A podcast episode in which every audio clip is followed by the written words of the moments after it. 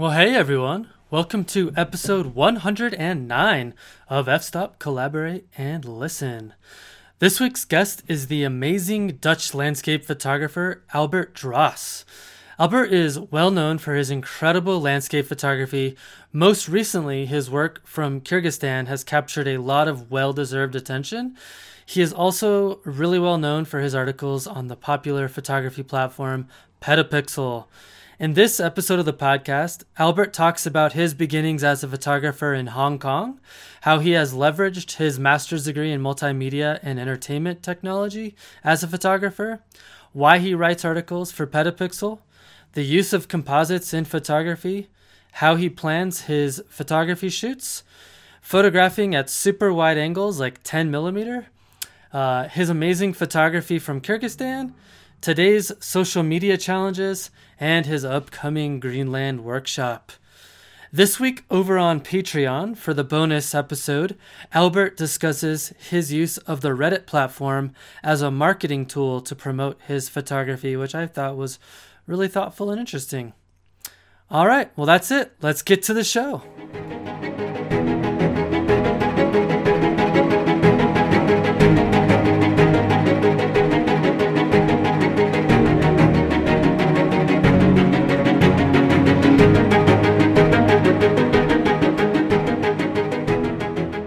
All right. Well, Albert Dross, man, thank you so much for coming on to the podcast. It's a real pleasure to have you on the show. Yeah, thank you so much, Matt, for having me. I'm, I'm glad to be on the podcast. I really like it. So excellent.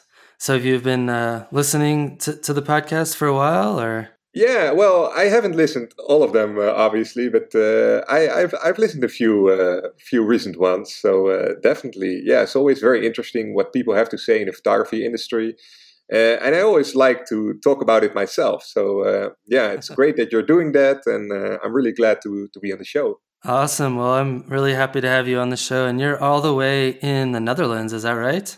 That's right. So I think you have a, a, a lot of guys from the U S, actually, uh, on the podcast. Absolutely. So something different, huh? Something different. I don't think we've ever had anyone from the Netherlands. We've had Germany, uh, the U K, Italy, France, but I don't think the Netherlands has made it on the show yet. So you're, you're ah. representing your country. Okay, wow. The first Dutch person on the show. I love it. that's, well, that's Albert, awesome. It is awesome. Well, Albert, maybe just take a moment to um, introduce yourself to the listeners. I think it would be good for people to just maybe get a feel for who we're talking to today. Yeah, sure. So my name is Albert Dross. You pronounce it like that. So not that hard like some Dutch names. Like my little brother, for example, his name is Michiel. Try to pronounce that. uh, no, thank you. Yeah. So uh, no, yeah, I'm Albert Dross. Uh, I'm from the Netherlands. Um, I was born here. Um, I currently live in Amsterdam. Um, and I have been doing uh, photography professionally for about six to seven years now. Uh, and before that, I was uh, working in the design industry. So I'm um, I'm uh, I'm a designer, uh, also animator. I like to do After Effects, you know, software, uh, three D software like uh, three D Max, uh, Cinema four D. Uh, I've worked a lot for television in the broadcasting industry as well. I've worked a lot on uh, game shows, uh, also sports, soccer. So usually I was just designing graphics and also doing uh, live in the studio, putting them on the screen, you know. So okay. If you would see any error on the screen in the graphics or some name typed wrong, that would that would be me. ha- happened a few times. Yeah, so I was doing this. And um, before that, I also had my own little video company. So um, yeah, now a lot of uh, people doing a lot of video. Uh, I'm actually not doing a lot of video, but uh, ten years ago, I had my own company doing video. So th- this is interesting. Um, but I was mainly uh, doing corporate videos, you know, uh, was a bit boring.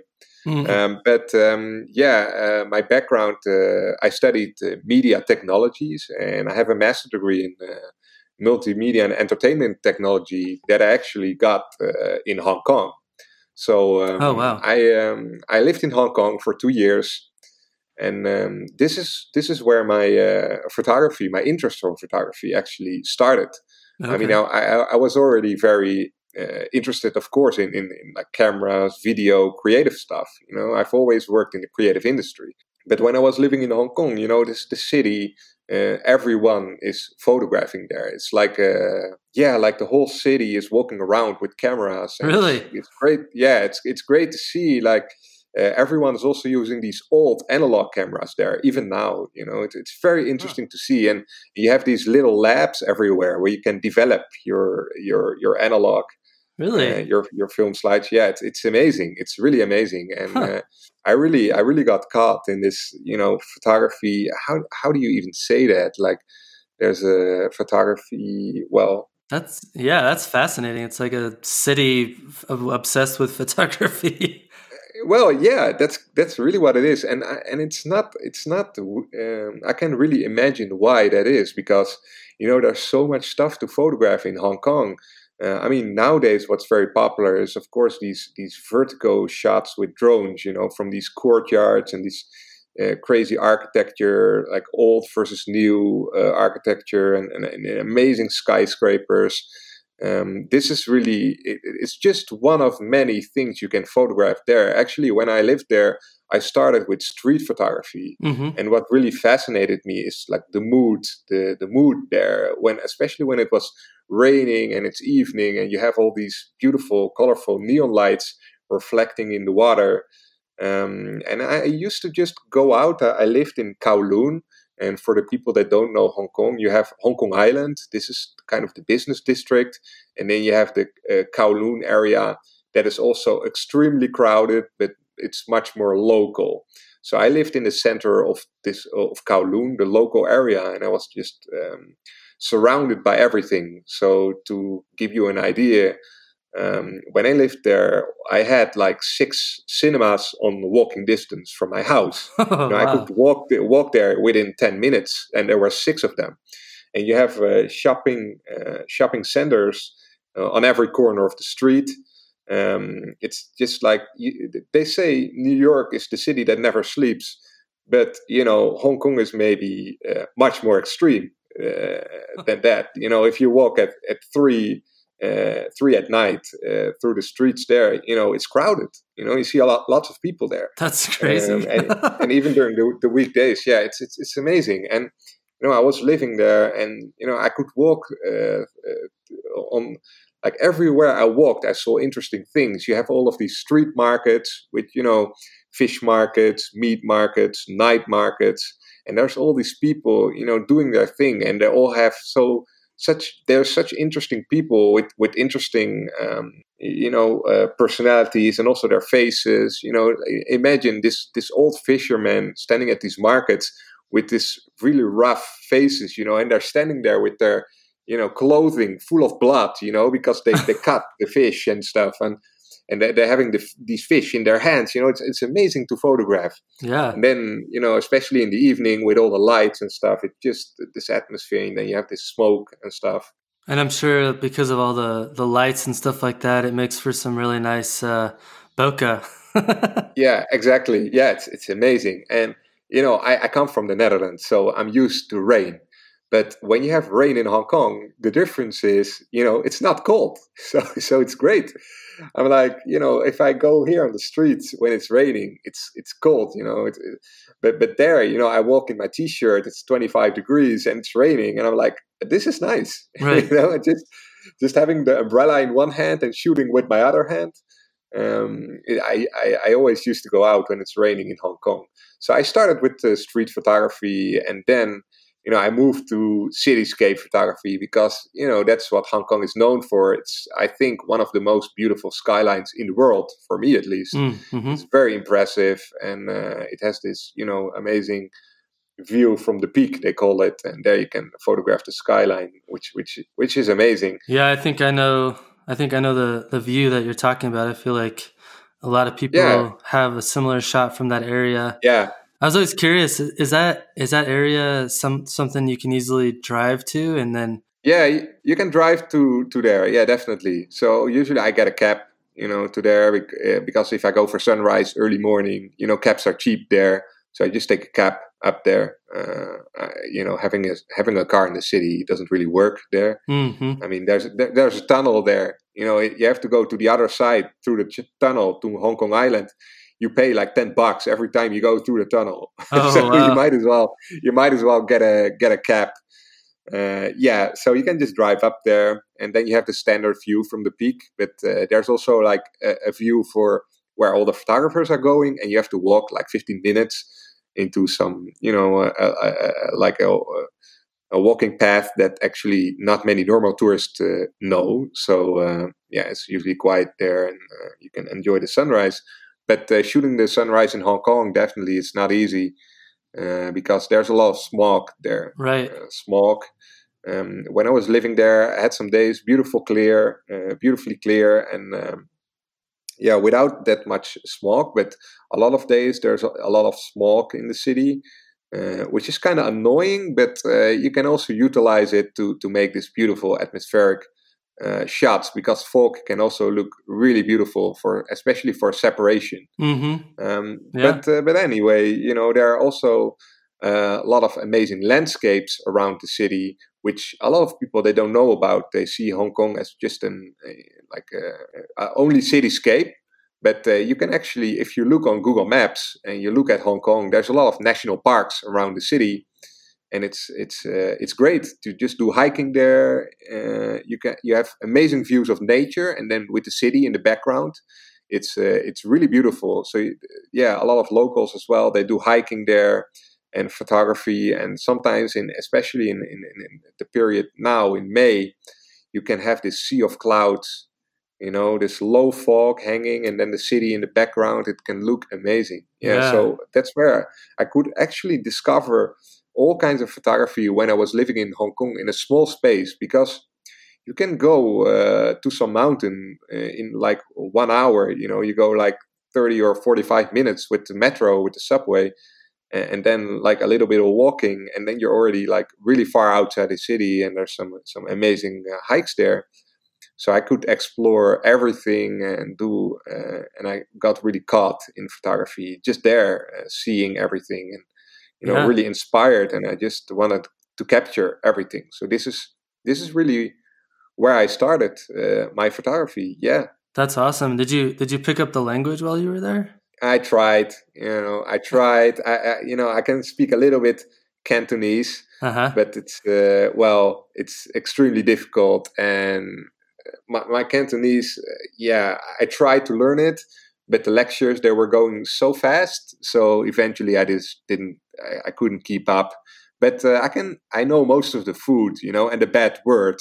So I could order. I could, I could. There was this little place, this this little uh, local place uh, near our house, which was always twenty-four seven open, and and they had this menu which was completely in in in Chinese, uh-huh. in Cantonese.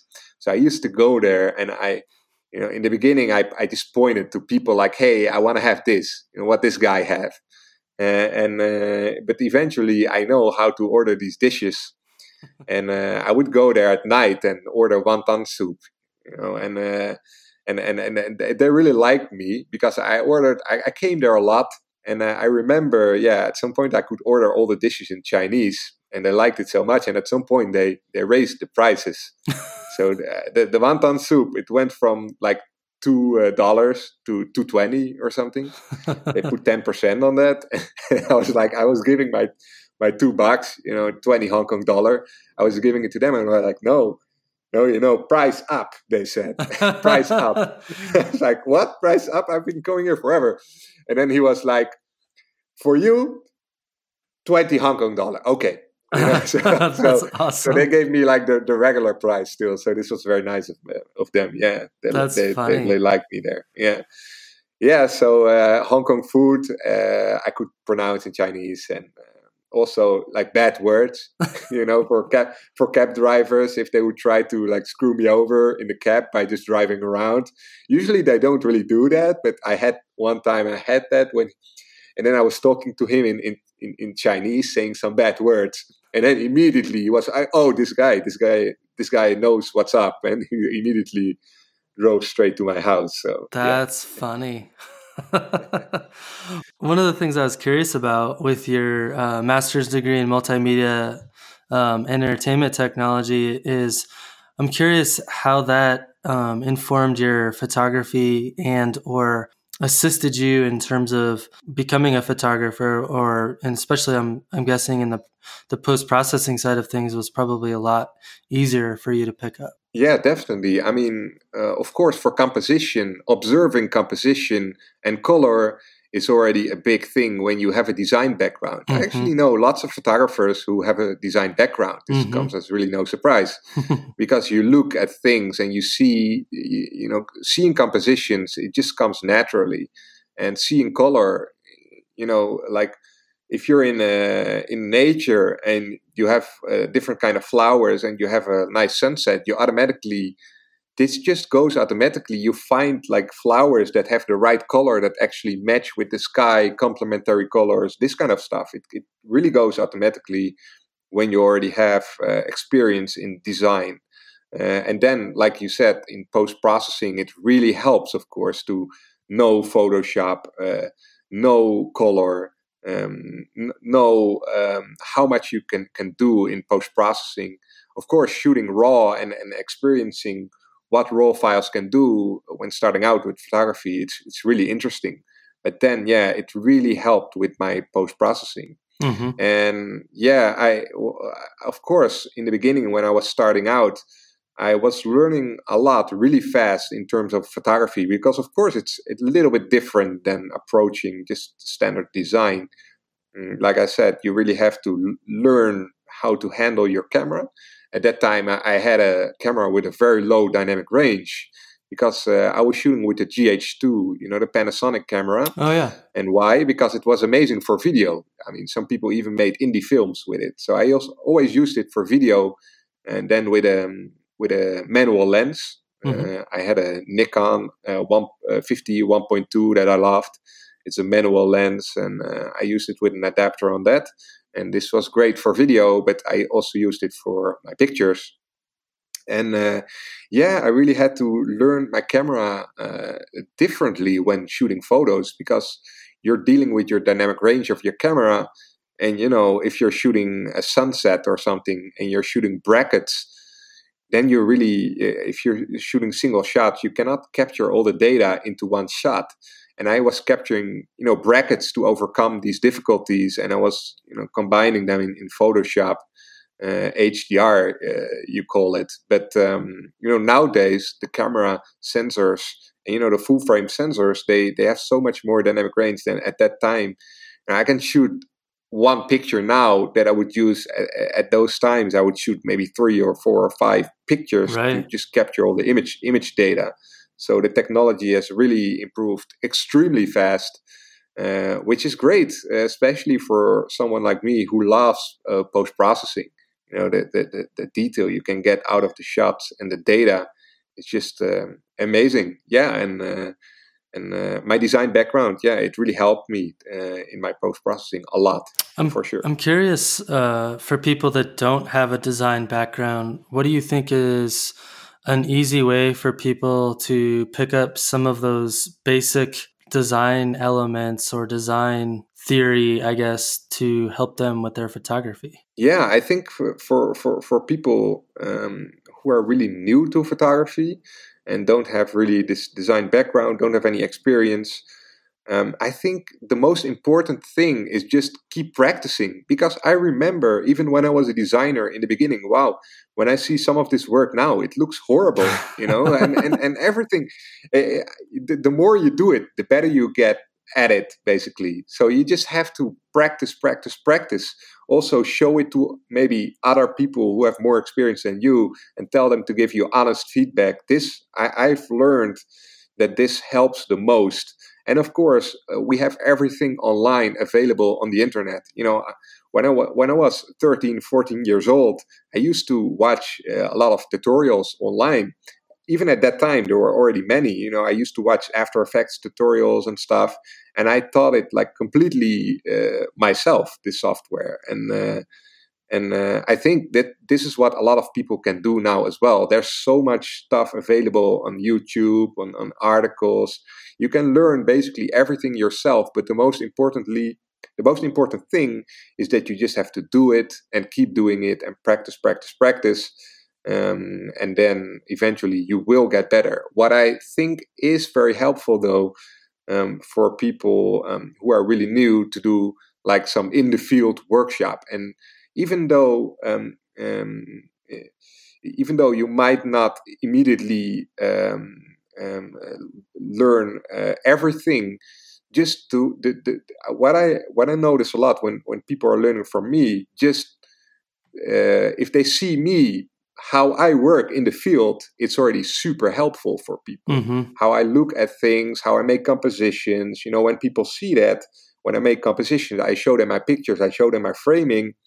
This is already very helpful. So especially for new people, I would definitely recommend, just if you're stuck and you want to improve, just go on a workshop in the field and go with someone you like, you know, a photographer you admire, you know, spend some money on that. And this will greatly help you a lot. I'm sure of that, because I know for myself that it also helped me as well to learn from other people. Mm-hmm. Yeah. yeah, absolutely. Uh, what's, I feel like my photography for myself, it grows whenever I'm out in the field with other people that I personally like their work. I pick up the little things here and there, and you know, that's the, yeah, definitely. That stuff builds up over time.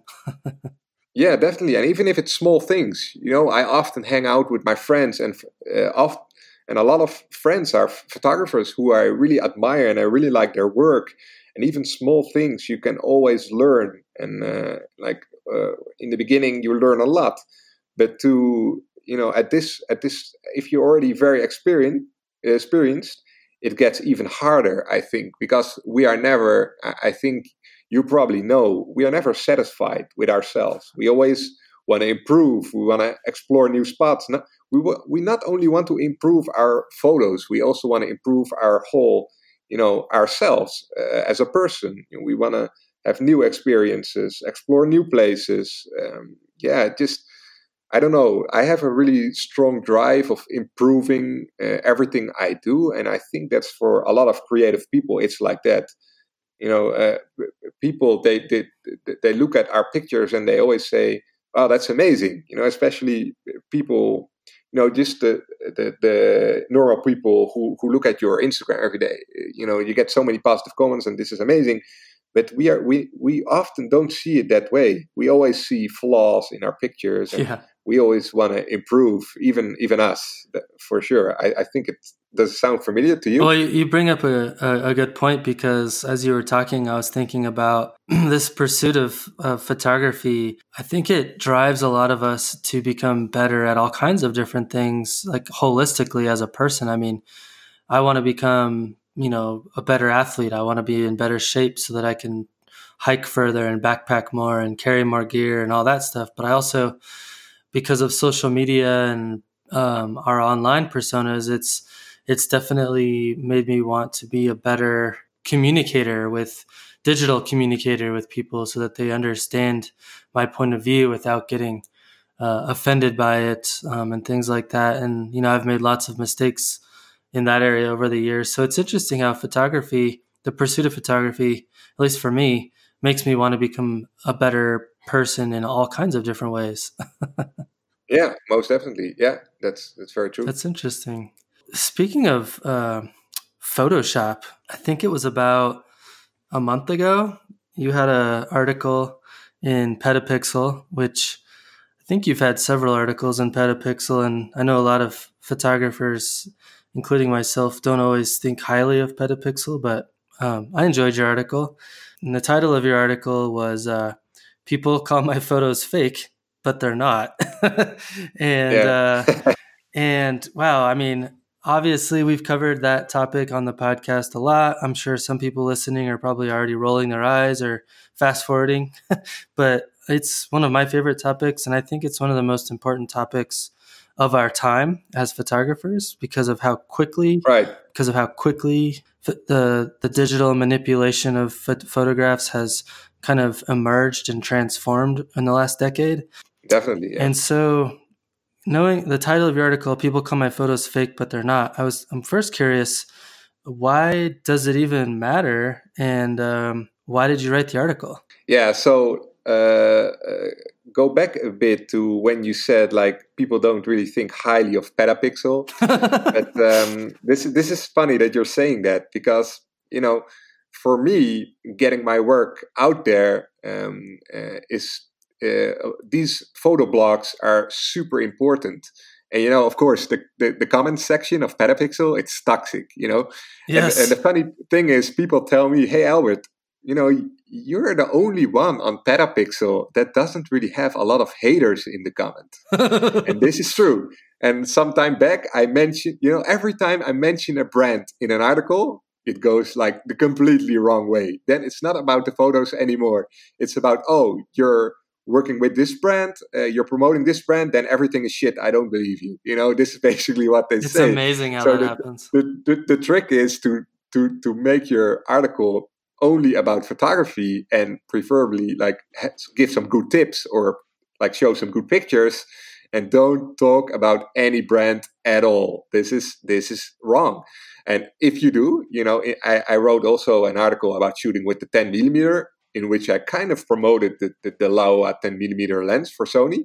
Okay. But then I said, well, these are taken with the ten millimeter Laowa, but if you have a Nikon camera, then you can use this lens. And if you have a Canon, this lens is also very good, you know. And then people are like, oh, okay, then then then then I guess it's fair, you know, because you're promoting everything in that category. Right. So then it's okay. So you, you really have to be careful when you write stuff to to to to write it the right way. And I, over the years, I've become quite good at it, and I write a lot for Petapixel. Um, I, I, I uh, uh, yeah, usually when I submit an article, um, they they publish it because they like my style of writing. It's not too long. It's a bit short. It has some some degree of clickbait to it. You know, my titles are very, you know, they they they often like invite you to click. Uh, but then again, usually the content is quite good, or at least for a lot of people, they like it. So this is the trick uh, on how to write articles. And I have actually uh, got a lot of license requests from very big companies through these blogs, through Petapixel, through other photography blogs.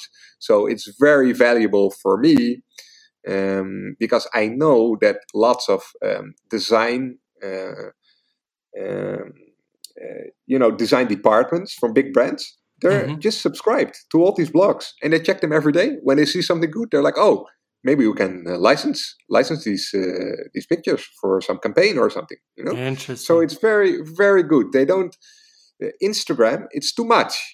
You know, it's too flooded with good images. Uh-huh. People never contact me through Instagram to, to license an image.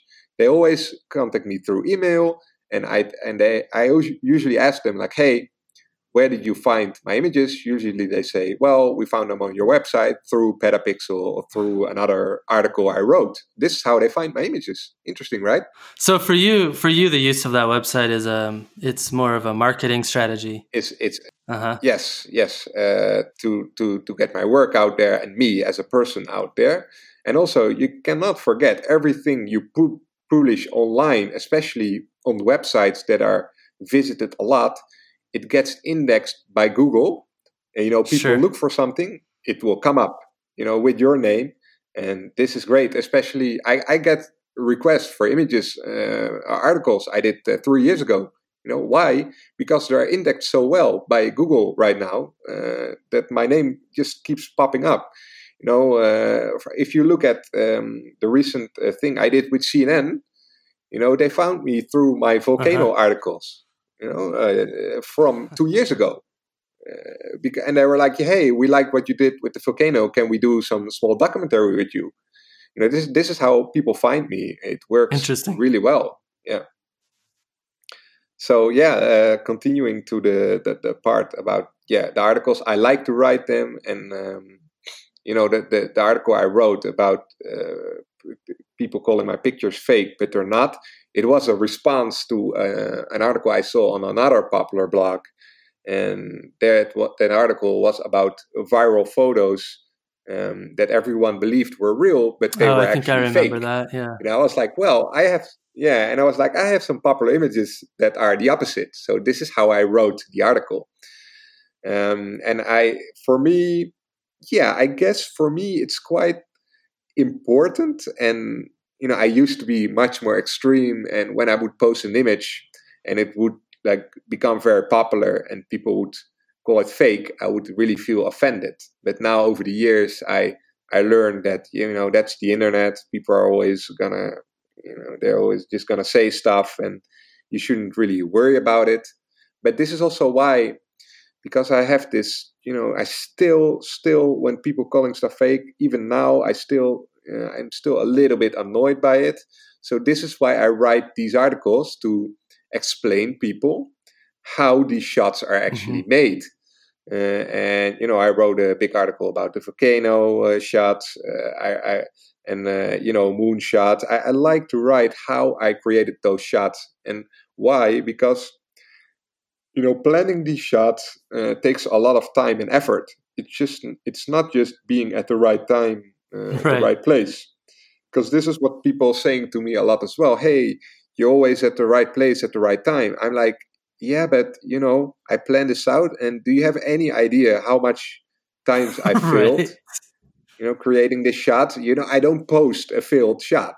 So, yeah, you only see the good stuff uh, on social media. I have millions of pictures that are, you know, completely right. failed shoots. I go to a spot and it just doesn't work out. You cannot predict the weather, uh, especially here in the Netherlands. So, yeah, um, planning planning these shots is something I'm really passionate about. And then I also really uh, enjoy it when people can, when I can explain to people how I plan them and then show them the road to the shot kind of, and then the outcome. And if you plan a shot and you, you know, the outcome is really well, um, it's just, it gives you great satisfaction. It gives you so much satisfaction than just, you know, photoshopping uh, photoshopping a shot together and just getting the likes mm-hmm. on social media. You know, this it doesn't doesn't do any satisfaction for me. I, I feel I'm cheating the audience.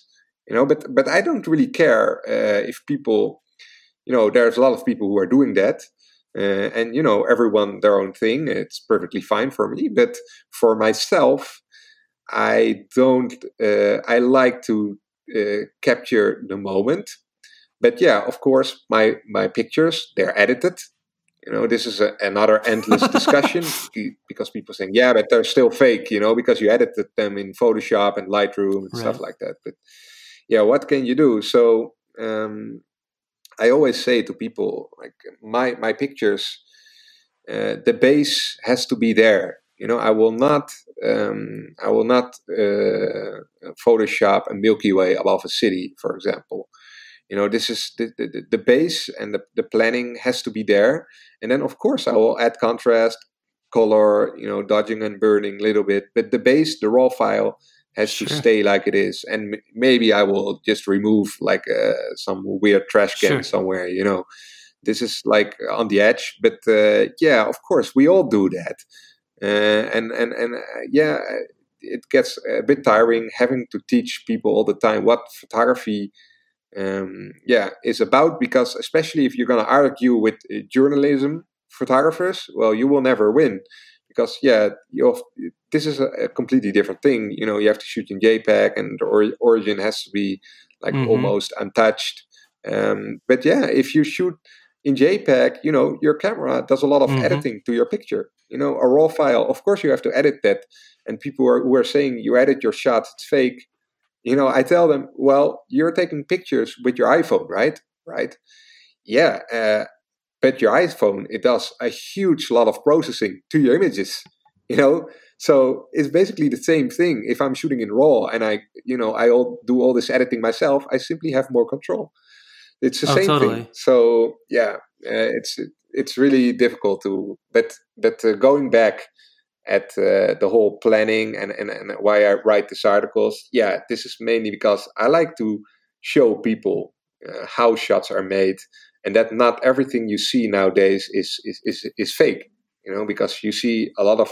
I had I had someone come up to me uh, from the younger generation, you know, Instagrammer.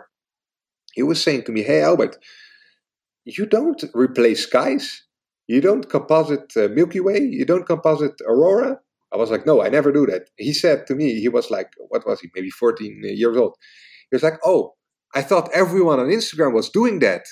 You know, and I was like, wow, this is what we uh, we we become nowadays. You know, the newer gen- generation, the younger generation, they think every everything on Instagram is fake and composited. You know, because so many people are selling tutorials on how to do that and stuff. This is, yeah, this, I like to kind of distinguish myself by showing, hey, not everything is fake. Uh, a lot of photographers are putting a lot of effort to get these shots. Yeah, I think it's, I think you nailed it in terms of like why it's happening, like why so many people are just assuming that good photography is quote unquote fake or photoshopped, because so much of it is. And, um, And I think, I don't know if you want to talk more about that, but what I, why it bothers me and why I appreciated your article is because it does seem to undermine people's trust in all photography, uh, not just your photography, right? So um, I think people say, oh, people can do whatever they want. And yes, that's true. And I have no problem with people doing what they want. But when they don't disclose that it's um, what they've done, then eventually people are just going to assume that everything is uh, not to be trusted, which yeah. which I think we should all have a, a skeptical eye in photography. But the more and more we have to do that, the more and more I think it undermines the power that landscape photography has, which I think is to represent an experience, because I, I don't personally like the word fake. I, I like authentic, because I think, you know, yeah, you can, I think you can do some stuff in Photoshop that uh, better approximates your experience that you had as a photographer. My friend Michael Bolino's kind of got me hooked on this way of thinking. But if you start replacing skies like and stuff like that, I feel like that's not really being true true to the experience. Yeah, that, that takes away the experience. Like you don't you didn't experience that. yeah, exactly. No, this is yeah, exactly. This is what I'm saying to to, to, to people as well. And, and you know, it's also like sometimes I take my friends out or my girlfriend, you know, and and when they see an amazing sunset, they're like, wow, I've actually never seen that before. You know, because people people they don't really notice. They have their own life, their work. They don't really go out for a sunrise or specifically to see a sunset, something beautiful, you know, especially here in the Netherlands where the weather is always uh, not the best. And when they do see it with me, they're like, hey, Albert, actually, thanks for showing me this because it's it's great. You know, it's it's like in your pictures, they say. And I'm like, yeah, you know, see, it's not uh, it's not only like, uh, yeah, it's... Uh, Uh, a lot of people also in, in the Netherlands, they say, well, the Netherlands never looks like that. You know, when I post these beautiful foggy morning shots with a beautiful sky, and I'm like, yeah, but, you know, you you never you never wake up at four in the morning and, and go to sh- see a nice sunrise, you know. So, yeah, it's uh, it's about the experience. I completely agree. And uh, we try to, you know, in some people's Uh, creative minds or in some people's head, the experience was different than in other people's, and we try to process accordingly. But yet, like I mentioned, the base always uh, has to be there, and then we go from there. All right. Well, we'll be right back in a minute to continue our discussion with Albert on post-processing. There's a lot more to come on the show. I want to tell you a little bit more about one of our patrons, Jason Matias, the founder of The Art of Selling Art. You might remember him from episode seventy-nine, where we discussed the business of art, marketing, art fairs, and my personal favorite, finding your voice. Jason just released an amazing comprehensive guide to creating giveaways over on The Art of Selling Art, which you can find at w w w dot jason matias dot com. If you're like me, you're thinking, well, giveaways are pretty simple, but I th- honestly, Jason's approach covers so many different angles, it will totally make you rethink how you're leveraging your social media accounts to monetize your artwork, which then allows you to have the freedom to get out there and create more art. Head over to his website, jason matias dot com, to learn more. All right, let's get back to the discussion with Albert Dross. Another thing that that um, I was curious what you thought about this, but uh, so often this conversation, well, and I would say a lot of times it's not even a conversation; it's people screaming at each other. But so often, what happens is um, right. the people that are into compositing and replacing skies and things like that, they they will they will quickly uh-huh. say, "Well, it's my art." And I can do whatever I want as an yeah, artist. Yeah, true. But yeah, what sure. I found is that oftentimes that's not originally what drove them to to do that. Um, and and to me, that's just an it's, it's like a well, you're you're kind of right because I know what you mean. You know, it's easy to grow your popularity or your social media or whatsoever with, you know, very impressive shots that are composited or, uh, you know, with fake skies. So you see this a lot. And, you know, for a lot of photographers who are trying to be, you know, who are trying to uh, keep it real, basically, like for me, it's, it's, it's not that easy and it gets a bit annoying for sure. But then again, if you think about it, you know, um, the, like I sell a lot of images to magazines, you know, and you cannot really do that if they're composited, I feel, because then, yeah, like especially if you're selling to to to, to magazines like National Geographic, they want to see the raw file. Uh, so uh, of course nowadays I show them the raw file. It's it's edited, but they're mm-hmm. completely fine with it as long as you didn't do crazy stuff to it. So um, yeah, if you're uh, have the, if you have this kind of clients, you you, you have. You have uh, you have to do it uh, the real way, but uh, yeah, if you just want to make a business out of um, your social media, basically, and selling uh, presets and, and stuff, um, selling tutorials how to do this, you know, it's perfectly fine, of course, because you can. I think it's you can easily make a business out of it. Although now a lot of people are already trying it, so it's not that easy anymore. But uh, this is maybe another approach.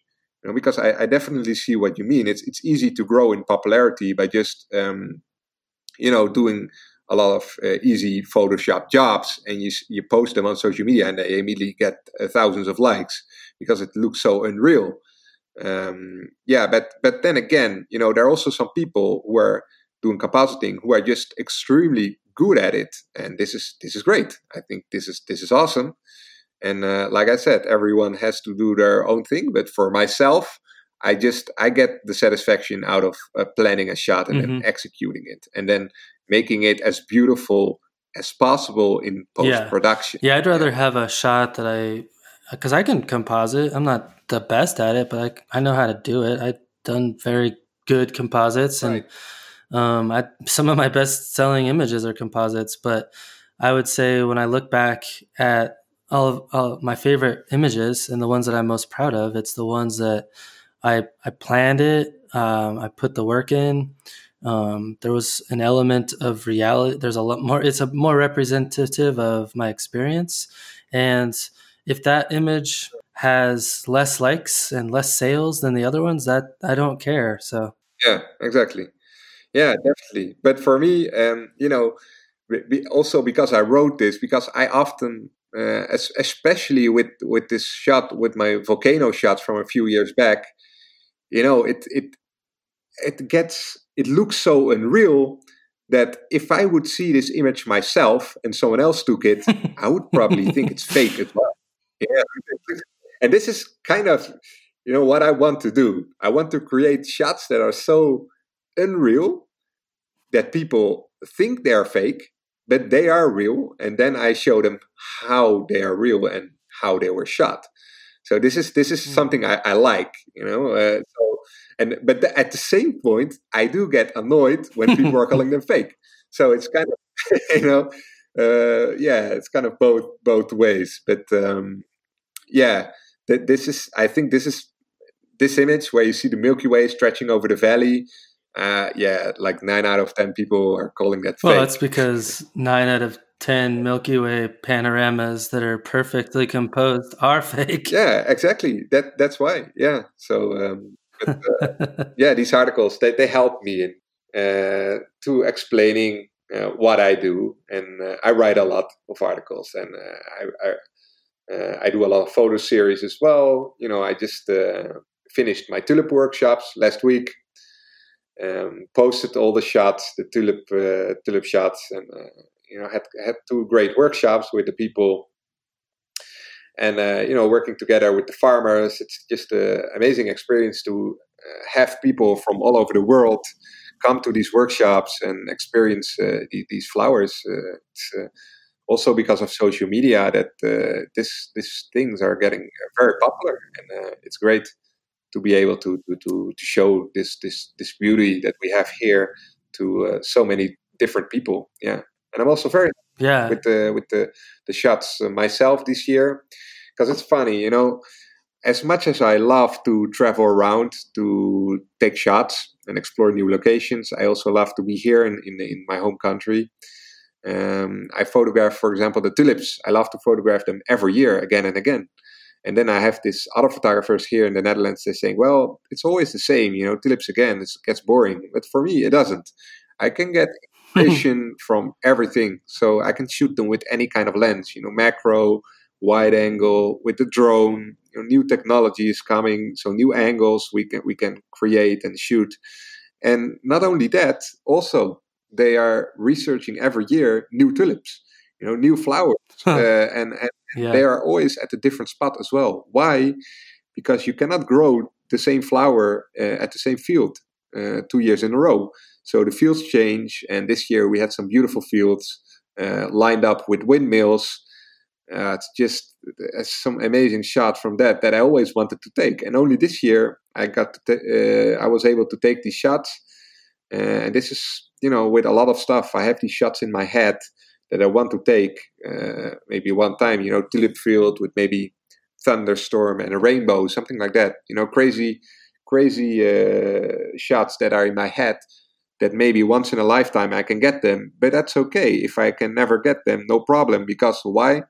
It keeps me going, right? I keep trying to get right. the shots. And then when I'm trying, I often end up with some other amazing shots that I didn't think of, of would happen. You know, something always happens when you're out there.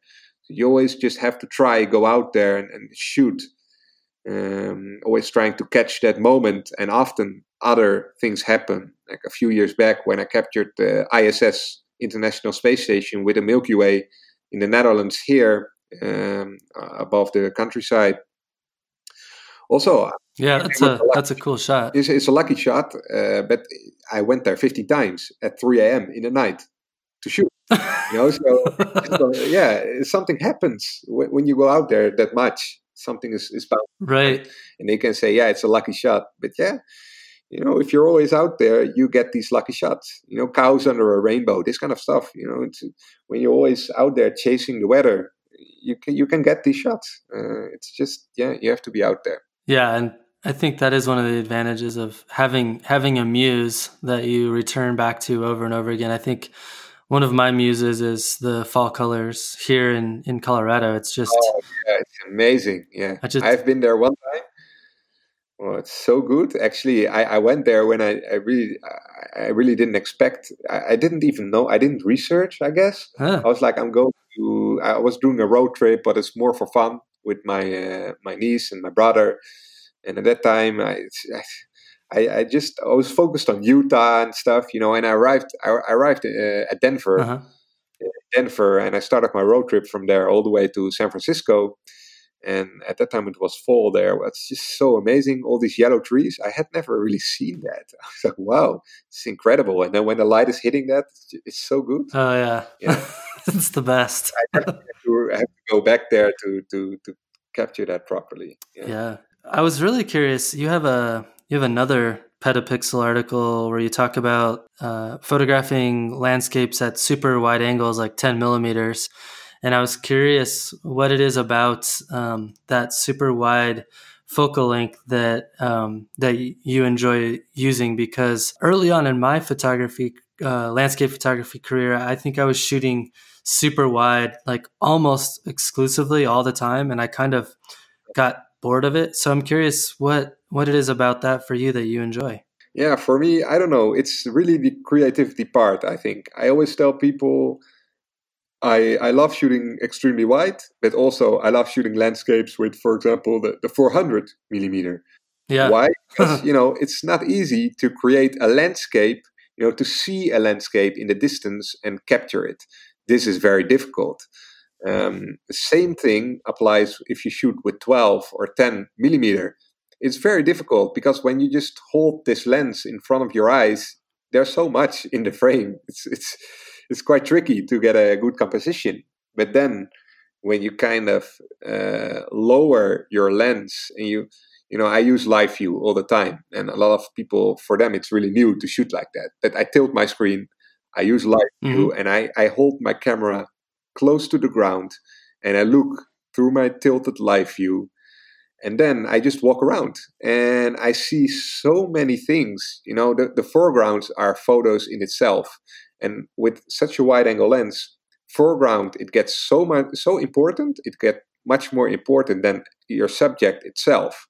So from something very small in the foreground, like something that is very small, when you just look at it, when you hold your lens there, it turns into something completely different.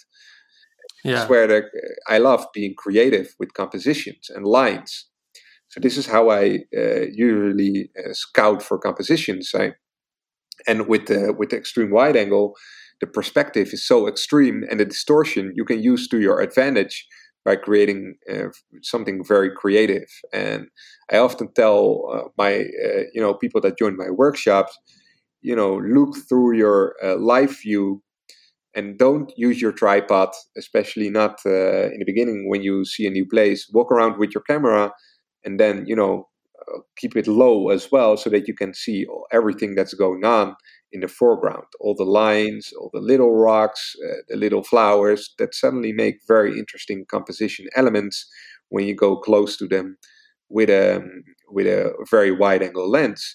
You know, especially when you have these uh, rocky foregrounds.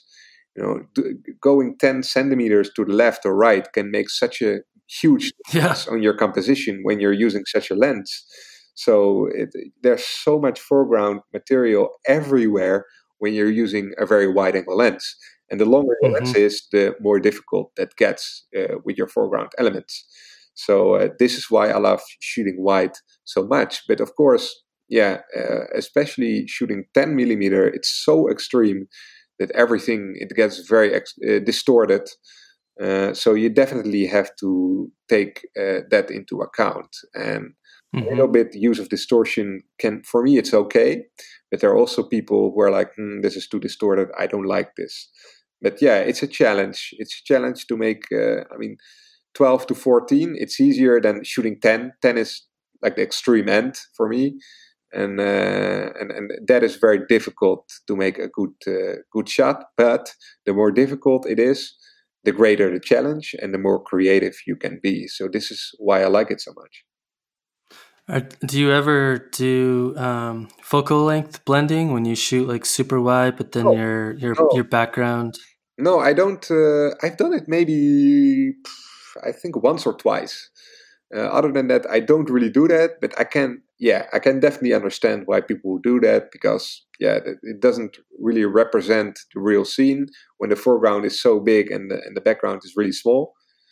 Right. Uh, but then again, I, I look for that, you know, in my shot. I, I uh, my composition, it's what I see in my viewfinder or in my live view. This is my composition. So I don't really think about, hey, I'm going to make this bigger or smaller, because I usually don't. So mm-hmm. you just have to refine your composition, uh, to, yeah, to make it work. Um, but I don't, I, I don't really mind doing that, uh, focal blending, uh, focal length blending. Uh, as, uh, also, it's quite difficult. It's quite a like a lengthy process to do in processing.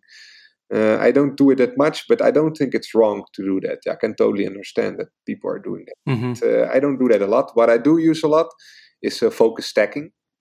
And sure. one thing I also often tell to the people who are in my workshop and like to shoot with wide-angle lenses, I always tell them, hey, you know, find the point of your lens where you can still, f- where you're on the edge of where you can focus. So mm-hmm. that's your minimum focus distance from your lens, right? So usually the wide-angle lenses, uh, uh, except if you use a macro, you know, they can f- focus maybe ten or twenty centimeters, uh, usually twenty centimeters or something in, in like in front of them. You can focus. When you go closer, you cannot focus anymore. So then try to find that spot where you cannot focus anymore and use that, you know, go as close as this to an object. Because lots of people yeah, don't then, do that. They and then focus out from there. Yeah. yeah. When you take when you when you tell them to go close, they go one meter or something. You know, that's not yeah. You're like no no no no. Yeah, get like closer. half a foot. So it's like an exercise. You know, go as close as your lens can focus, and then you're like, hey, yeah, this is cool. Now I see what you mean. Um, so, but uh, often I want to even get closer, uh, and if you go as close as this, you can never get everything in focus. You can shoot F twenty-two, good luck, uh, but your background will still not be in focus. So you right. have to use focus stacking, especially with these, sometimes in spring, you know, these beautiful flowers in the uh, in the foreground. You have to focus, use focus stacking. Yeah, and if it's windy at all, good luck with that. yeah, good luck with that. Yeah, then it's near impossible. But yeah, focus stacking, I do a lot. And also, you know, when I get very close to uh, foreground objects, often I even even want to get uh, closer, but I can't because my lens will not allow that. I saw you're also shooting with that fifteen millimeter f two Laowa lens, which I I also I also have that lens, and I yeah, it's like a, what is it like half a, or a quarter of a foot? Uh, it's really close, focus minimal focus distance. Yeah, so sometimes I, I get that, and now I'm also experiencing with wide angle. Uh, wide-angle macro lenses because they can do it.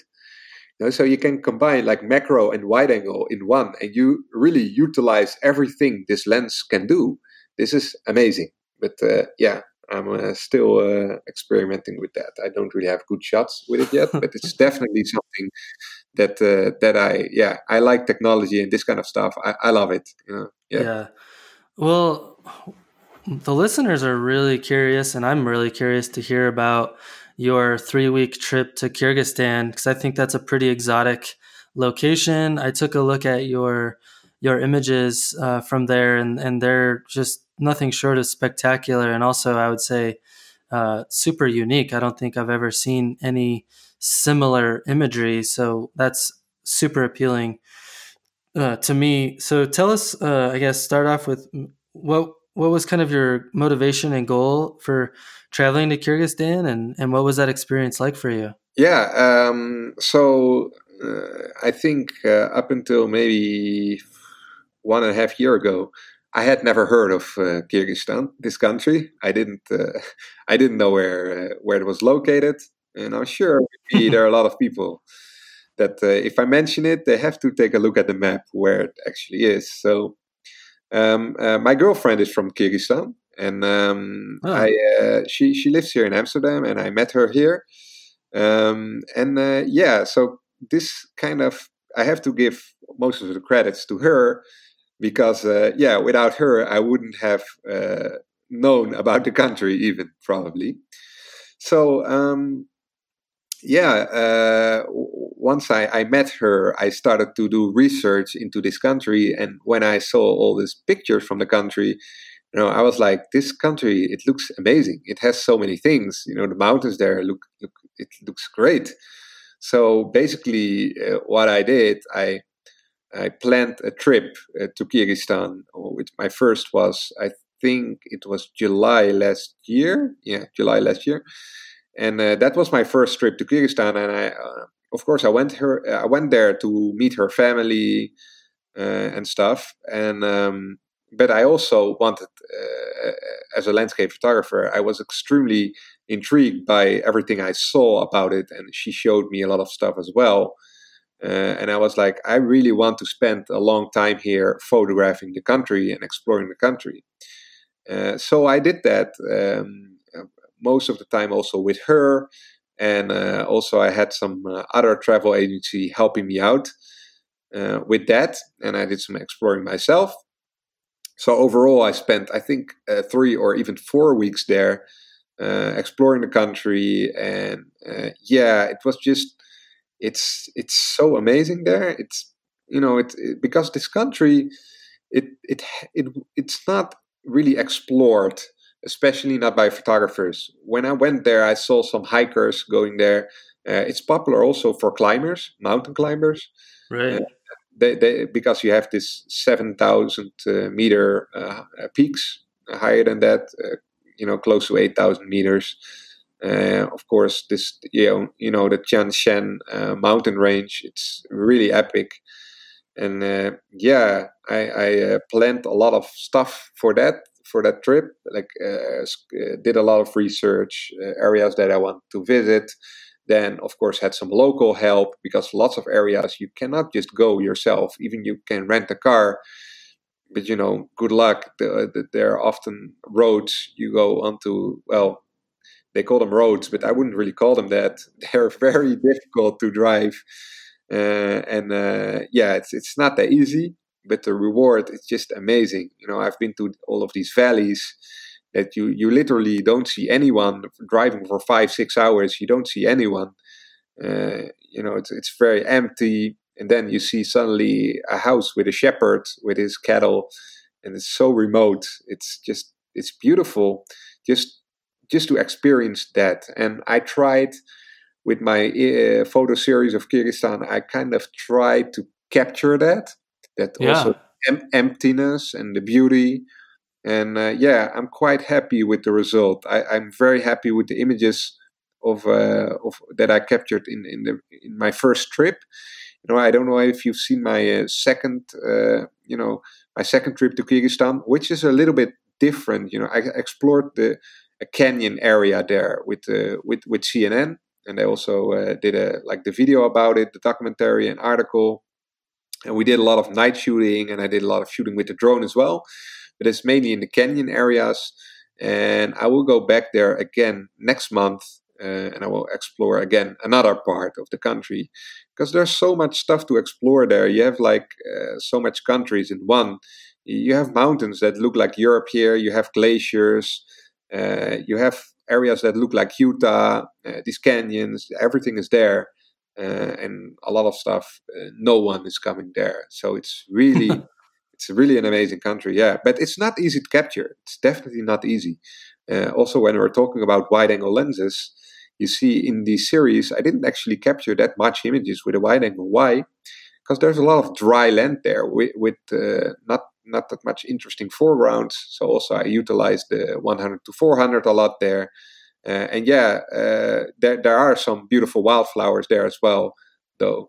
Uh, so, but yeah, there's so much stuff to see and capture there. It's yeah, it's amazing. That's why also one of the reasons uh, I keep coming back, of course. But uh, yeah, I combine it with visiting the family of my girlfriend. And uh, next uh, next month, for example, there's a wedding from her sister, which I will attend to. So yeah, this combination of traveling and spending time with the family, it's it's great. What are what are some of the logistics like? Were you doing a lot of backpacking, or like how are you navigating the country and stuff like that? Yeah, so uh, yeah, I, I, we did uh, a lot of camping, mm-hmm. um, and uh, usually there are trips of maybe two or three days. You can also, of course, do longer. You can do anything you want. It's great for backpacking. So um, with with all these routes and stuff, I got a lot of help from the locals. Uh, they would uh, also help me uh, sometimes. You know, they they would. Uh, they, they, they're also guides.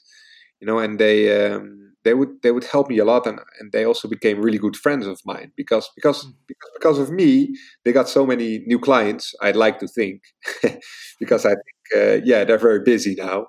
Uh, they're visit, they're called Visit Caracol, and you know they're the most amazing people there because they will help you basically with, with anything you want. And, uh, and they uh, do they speak English, or were you, yeah, was your girlfriend translating, yeah. or what? Oh, they speak English, so okay, they're great. They speak English. Uh, not that not that many people there speak English, but they're you know the people are very nice though. Um, but yeah, backpacking uh, we did uh, quite some times, especially during the first time I visited there.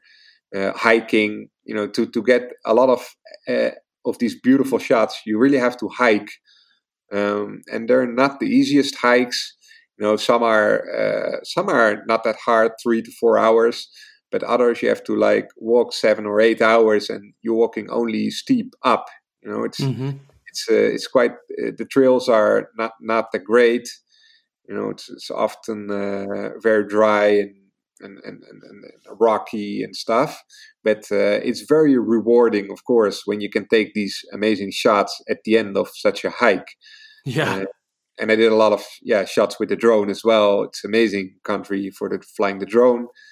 Um, but yeah, hiking, backpacking is amazing there, especially in the mountain uh, areas. Yeah. Yeah, that's cool. That sounds like the kind of place I want to go to. yeah, yeah, it's awesome. Like, it's funny because now a lot of people are planning to go there, especially in the photography, uh, in the landscape photography industry. Uh, and I, I'd like to think this is uh, because of me, partly because maybe people have seen my images. And, you know, if you only look at, at my images, you know, uh, the, the photo series, it was on Lonely Planet, you know, um, and um, if you look at the social media, you know, on Facebook, uh, I think it's shared uh, twenty-five thousand times or something, you know, it's it's crazy. This is very, uh, very funny how that happens. It uh, is. When you photograph a, a country that has not been photographed uh, many times before in, in that way, like the locals and the Russians and the Kyrgyz people all over the world and in the country, they massively just share it because they're like, hey, look, this is my country. And some photographer captured it. It's amazing. This is how it works. So, yeah, I can definitely recommend uh, people to explore new places, not only for yourself, but also like commercially. It's very interesting because um, it it can like really put a country on the map, and also for yourself, it works great because, you know, people, so many people get to see your images just because it's unique. I can I can take an amazing picture of uh, Kirkjufell in Iceland, and no one will see it because there are so many amazing pictures of it already. So yeah, doing something different is definitely something uh, that I try to do a lot now.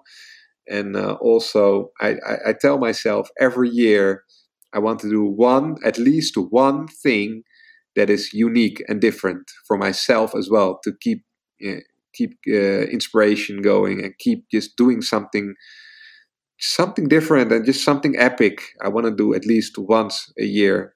Uh, you have to make time for that instead of you know, do, doing, uh, especially when you know I'm doing uh, photo workshops and uh, I see a lot of people are doing a lot of photo workshops as well, but you have to be careful that you, you don't really lose the, the passion uh, from the, your your own passion. And this is something that I think is, is very important as a photographer. You, you you have to stay inspired. I often hear people talk about a creative block, but funny enough, I almost never have that.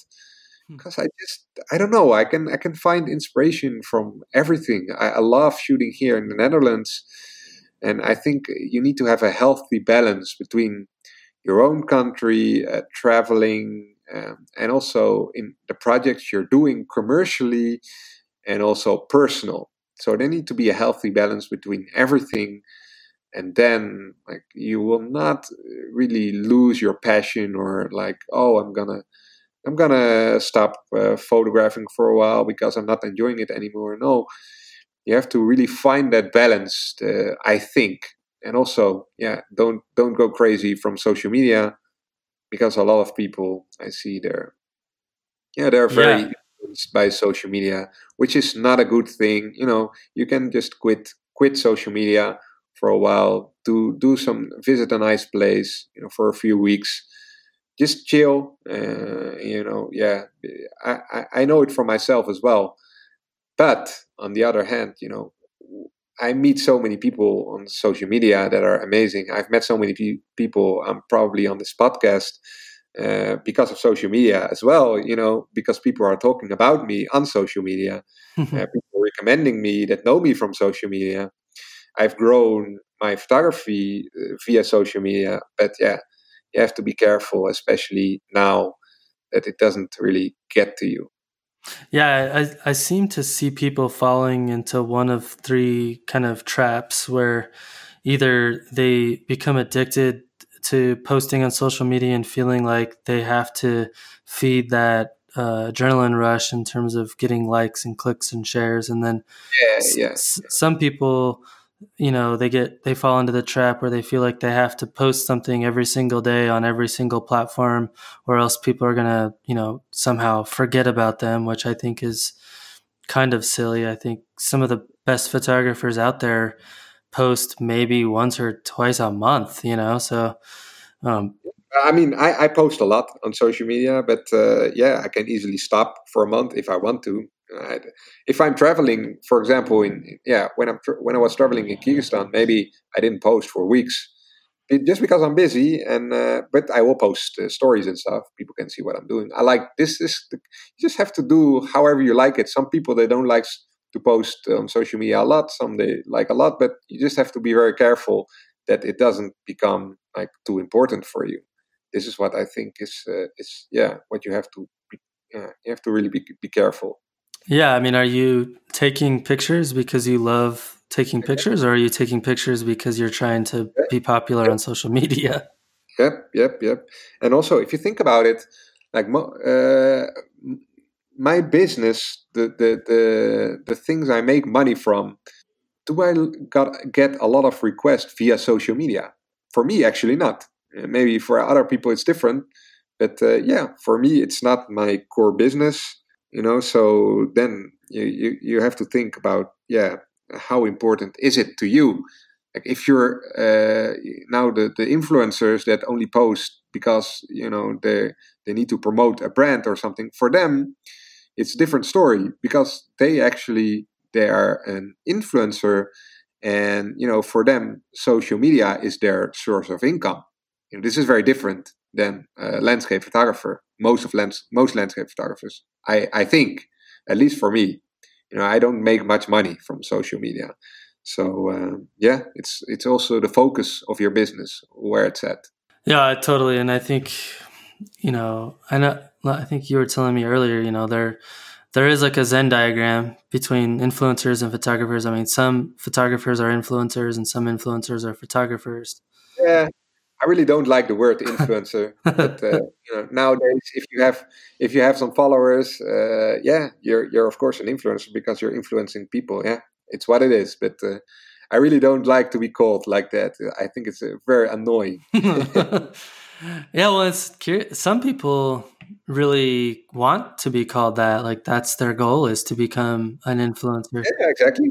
Yeah, maybe that's why, because uh, now everyone wants to be an influencer. Well, I know yeah. I don't.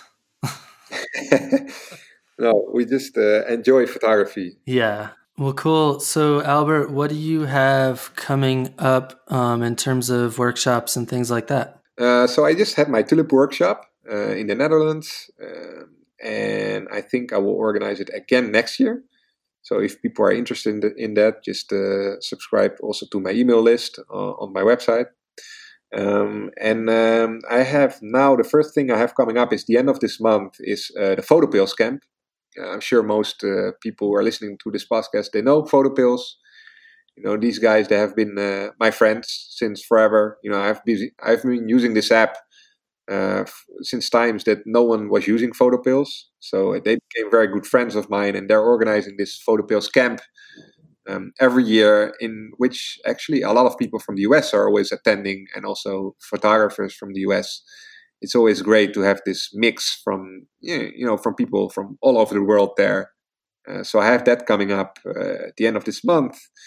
Then after that, I will spend some weeks in Kyrgyzstan again. Uh, I will explore some new areas. I will uh, go to the wedding of my girlfriend's sister. Um, and that's going to be a few weeks. Uh, then I come back at the end of June, and I will go to Patagonia uh, with Elia, and we have uh, a workshop there. We're running a workshop there, uh, photographing the eclipse. So I'm very excited about that. It's going to be amazing to uh, see that eclipse uh, because I've never seen an eclipse. And you know, last eclipse, it was amazing. You guys could see it in the U S there, uh, and I was actually thinking at that time, well, it's not that special, you know, the eclipse. And then I saw all the images from the guys. I think, uh, yeah, some people who have been on this podcast, they did some great images, like like Andrew Studer. yeah. uh, incredible images, and I was like, how did I, how did I skip this? How, how, you know, because I love this kind of stuff, and I was like, these images, they're amazing, and um, yeah, I really regret that. So now I have another chance. Uh, we're gonna be there with the workshop. Uh, That's awesome. It's gonna be amazing. I hope for clear skies, of, of course. Would be uh, sad if we cannot see it, but yeah, so I will be there. Uh, after that, um, I will be uh, most probably in, in Greenland on the boat, and we still have some spots on that workshop. So if people are interested in that, uh, check my website. Uh, I'm going to be in, in Greenland. Uh, very excited about that as well, uh, with the very photogenic icebergs and the, and the red sails. We have the, this boat with the red sails, with which looks just looks incredible. You. Maybe you've seen some pictures of people who have been there. It's just, mm. it's uh, yeah, it's beautiful. And after that, um, I'm planning some other trips. I'm also planning some personal project, but I'm not going to say too much about it because I'm too scared. Uh, other people will then just, yeah, also go there. But um, yeah, I'm I'm quite busy till at least the end of August. And after that, I have some time for uh, personal stuff. That's awesome. Yeah, I'm a big fan of um, PhotoPills. Um, I, I, I, I've been using it, gosh, probably ever yeah, since it amazing. came out. I feel like I've I've been using it. I've been a big... Great, and, and the whole community around it is just so amazing. And these people, I, I love the people, you know, Rafa and, and Herman. They're just so amazing and passionate in, in what they do. And I have now a whole team, but, you know, they, they're working so hard. And if I see these guides... You know, they're producing like about eclipse and everything. It's like a three hundred pages guide that they just make for the community. I'm like, are you kidding me? I write an article. It's maybe, maybe, maybe two or three pages. They, they, they like, they write a three hundred pages article about an eclipse. Wow. And you know, they're giving it away. You know, it's not even, uh, they don't even sell it or something. It's yeah, it's amazing. Yeah. And I don't know if people know, but you can actually, you can use, um, PhotoPills to they have an eclipse uh you can actually load the eclipse into PhotoPills, and it'll show you where yeah. the eclipse rises and sets and then where it'll be in the sky. It's pretty sweet. Yeah, it's amazing. Yeah, yeah. We're using it as well for the workshop, so yeah, it's, it's great. So Albert, who do you think our listeners would love to hear from here on the podcast? Uh wow so yeah, I have quite some photography friends. um I really like some of the Italian guys. You know, I have a lot of Italian friends in photography, and uh, you know, I, I want them on the podcast just to just to hear their Italian accent. You know, it's it's, always, it's always so funny. So uh, yeah, maybe my friend uh, Marco Grassi. Um, uh, there's Francesco Gola, um, who's very good in seascapes, and uh, you know, I love his work as well. Always really long exposures. It's, it's very different than what a lot of people do. Uh, I really like uh, Enrico Fossati as well. Mm-hmm. Uh, really beautiful work. Uh, a little bit of yeah, uh, really looks like this fantasy movies. You know, Lord of the Rings and stuff. Amazing processing. So definitely uh, would like to hear him on the for, uh, podcast.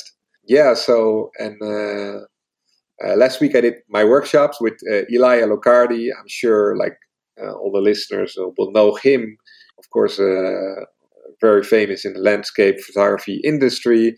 And he always has a lot to, to say about uh, nowadays landscape photography, uh, processing, also social media, new projects he's working on. He's doing a lot of cool stuff. So he would be amazing for the podcast as well. And last, uh, of course...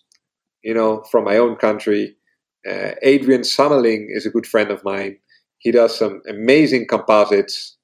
You know, this is a composite artist that does a lot of cool photo- uh, uh, composites with, you know, with, with a lot of with his kids, but also with models. And he's doing portraits, uh, compositing them with landscapes, and really interesting work what he does. And he uh, has a lot of, you know, a lot of great insight.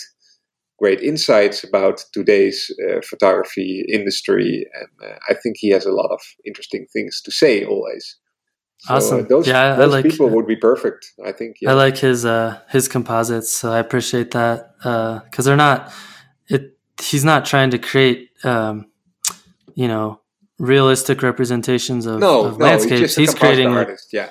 yeah, yeah, super super playful scenes with his kids. Like, I yeah. think he did a series where his kids were like giant sized. yeah, yeah, he he he likes to do that. Yeah, it's amazing, and he does it very well. He's one of the best in, in this industry, I think. Yeah. Yeah. Cool. Well, I think those are good. I appreciate it. Yeah, sure. So uh, send awesome. him an email. Yeah. Cool, man. Well, thanks so much. This has been a lot of fun. Yeah, it was a great uh, conversation, I think. Absolutely. I appreciate you uh, coming onto the podcast, Albert, and keep up the good work. Yeah, thank you so much for having me. And uh, yeah, we will uh, maybe shoot sometime, huh? That would be fantastic. All right. Well, thanks to Albert for taking the time to join us on the podcast to share his thoughts from the Netherlands. It's always a pleasure speaking with people from other countries about their views on the craft of landscape photography. All right. Well, I have a lot of fun updates to announce, so hang in there. This is part of the show where I get to thank our awesome supporters and talk about upcoming events, guests, and future changes. First, a heartfelt thank you goes out to our newest patron, Michaeline McNerney. It means a lot to me that you'd lay down a fiver each month to keep us going, so gracias. Next, I'd like to give a special thanks to the folks that I like to call our Patreon podcast producers. These incredible people contribute at the twenty dollars a month level and higher on our Patreon page. That's uh, Michael Howard, Jack Curran, Eric Stensland, Chris Rice, Jeff Peterson, Charlotte Gibb, Jason Matias, Anton Everine, Laurie Berenson, William Nurse, Ken Dono, Danny LeFrancois, James Bakavoy, Matthias at Photomagica, Richard Wong, Kelly Buchalern, and Matthew Boone. All right, well, speaking of Patreon, we're doing something new over there. Patrons of the podcast are encouraged to participate in our themed photo contests by submitting them to the community board on our Patreon page, which can be found at patreon.com slash fstopandlisten slash community. The theme for the past two weeks was backlit. We had some really nice submissions from David Hunter, Luis Arroyo, Mark Klafschinkel, Dan Hawk, and Matthew Boone. It was a really close one for me to choose this week. Uh, really liked all the submissions, uh, but I finally decided to pick the shot from Matthew Boone. Matthew shared a photo of a backlit Cholla cactus in Joshua Tree National Park. It's simple, it was black and white, and it's a close-up shot that really had me looking closely at all of the details in the cactus. Thank you, everyone, and Matthew, I will get those stickers in the mail soon. The next theme is S-curves. I really want to see your best compositions that showcase a nice S-curve through the photograph, leading the viewer up and into the hero of the scene. Let's practice those compositions and see what you can submit. We'll keep this particular theme up until June fifth. I also want to remind people that there's a really, really easy way to support the podcast if you don't want to sign up on Patreon. If you're going to make any photography purchases, consider using our B and H affiliate link, which is in the liner notes and on the website for the podcast at matt payne photography dot com. Another announcement, we are going to start up a discussion forum for the podcast over on Nature Photographers Network, or N P N. It will be visible to all free members of the site and paid members, so there's no need to sign up, although you totally should because the critique forums there are super valuable. So keep an eye out for that soon. And uh, finally, our next guest is Brian Rube. Uh, Brian is one of the co-founders of Aperture Academy and honestly one of the funniest dudes in the industry. We had an awesome chat and I can't wait to share it with you all next week.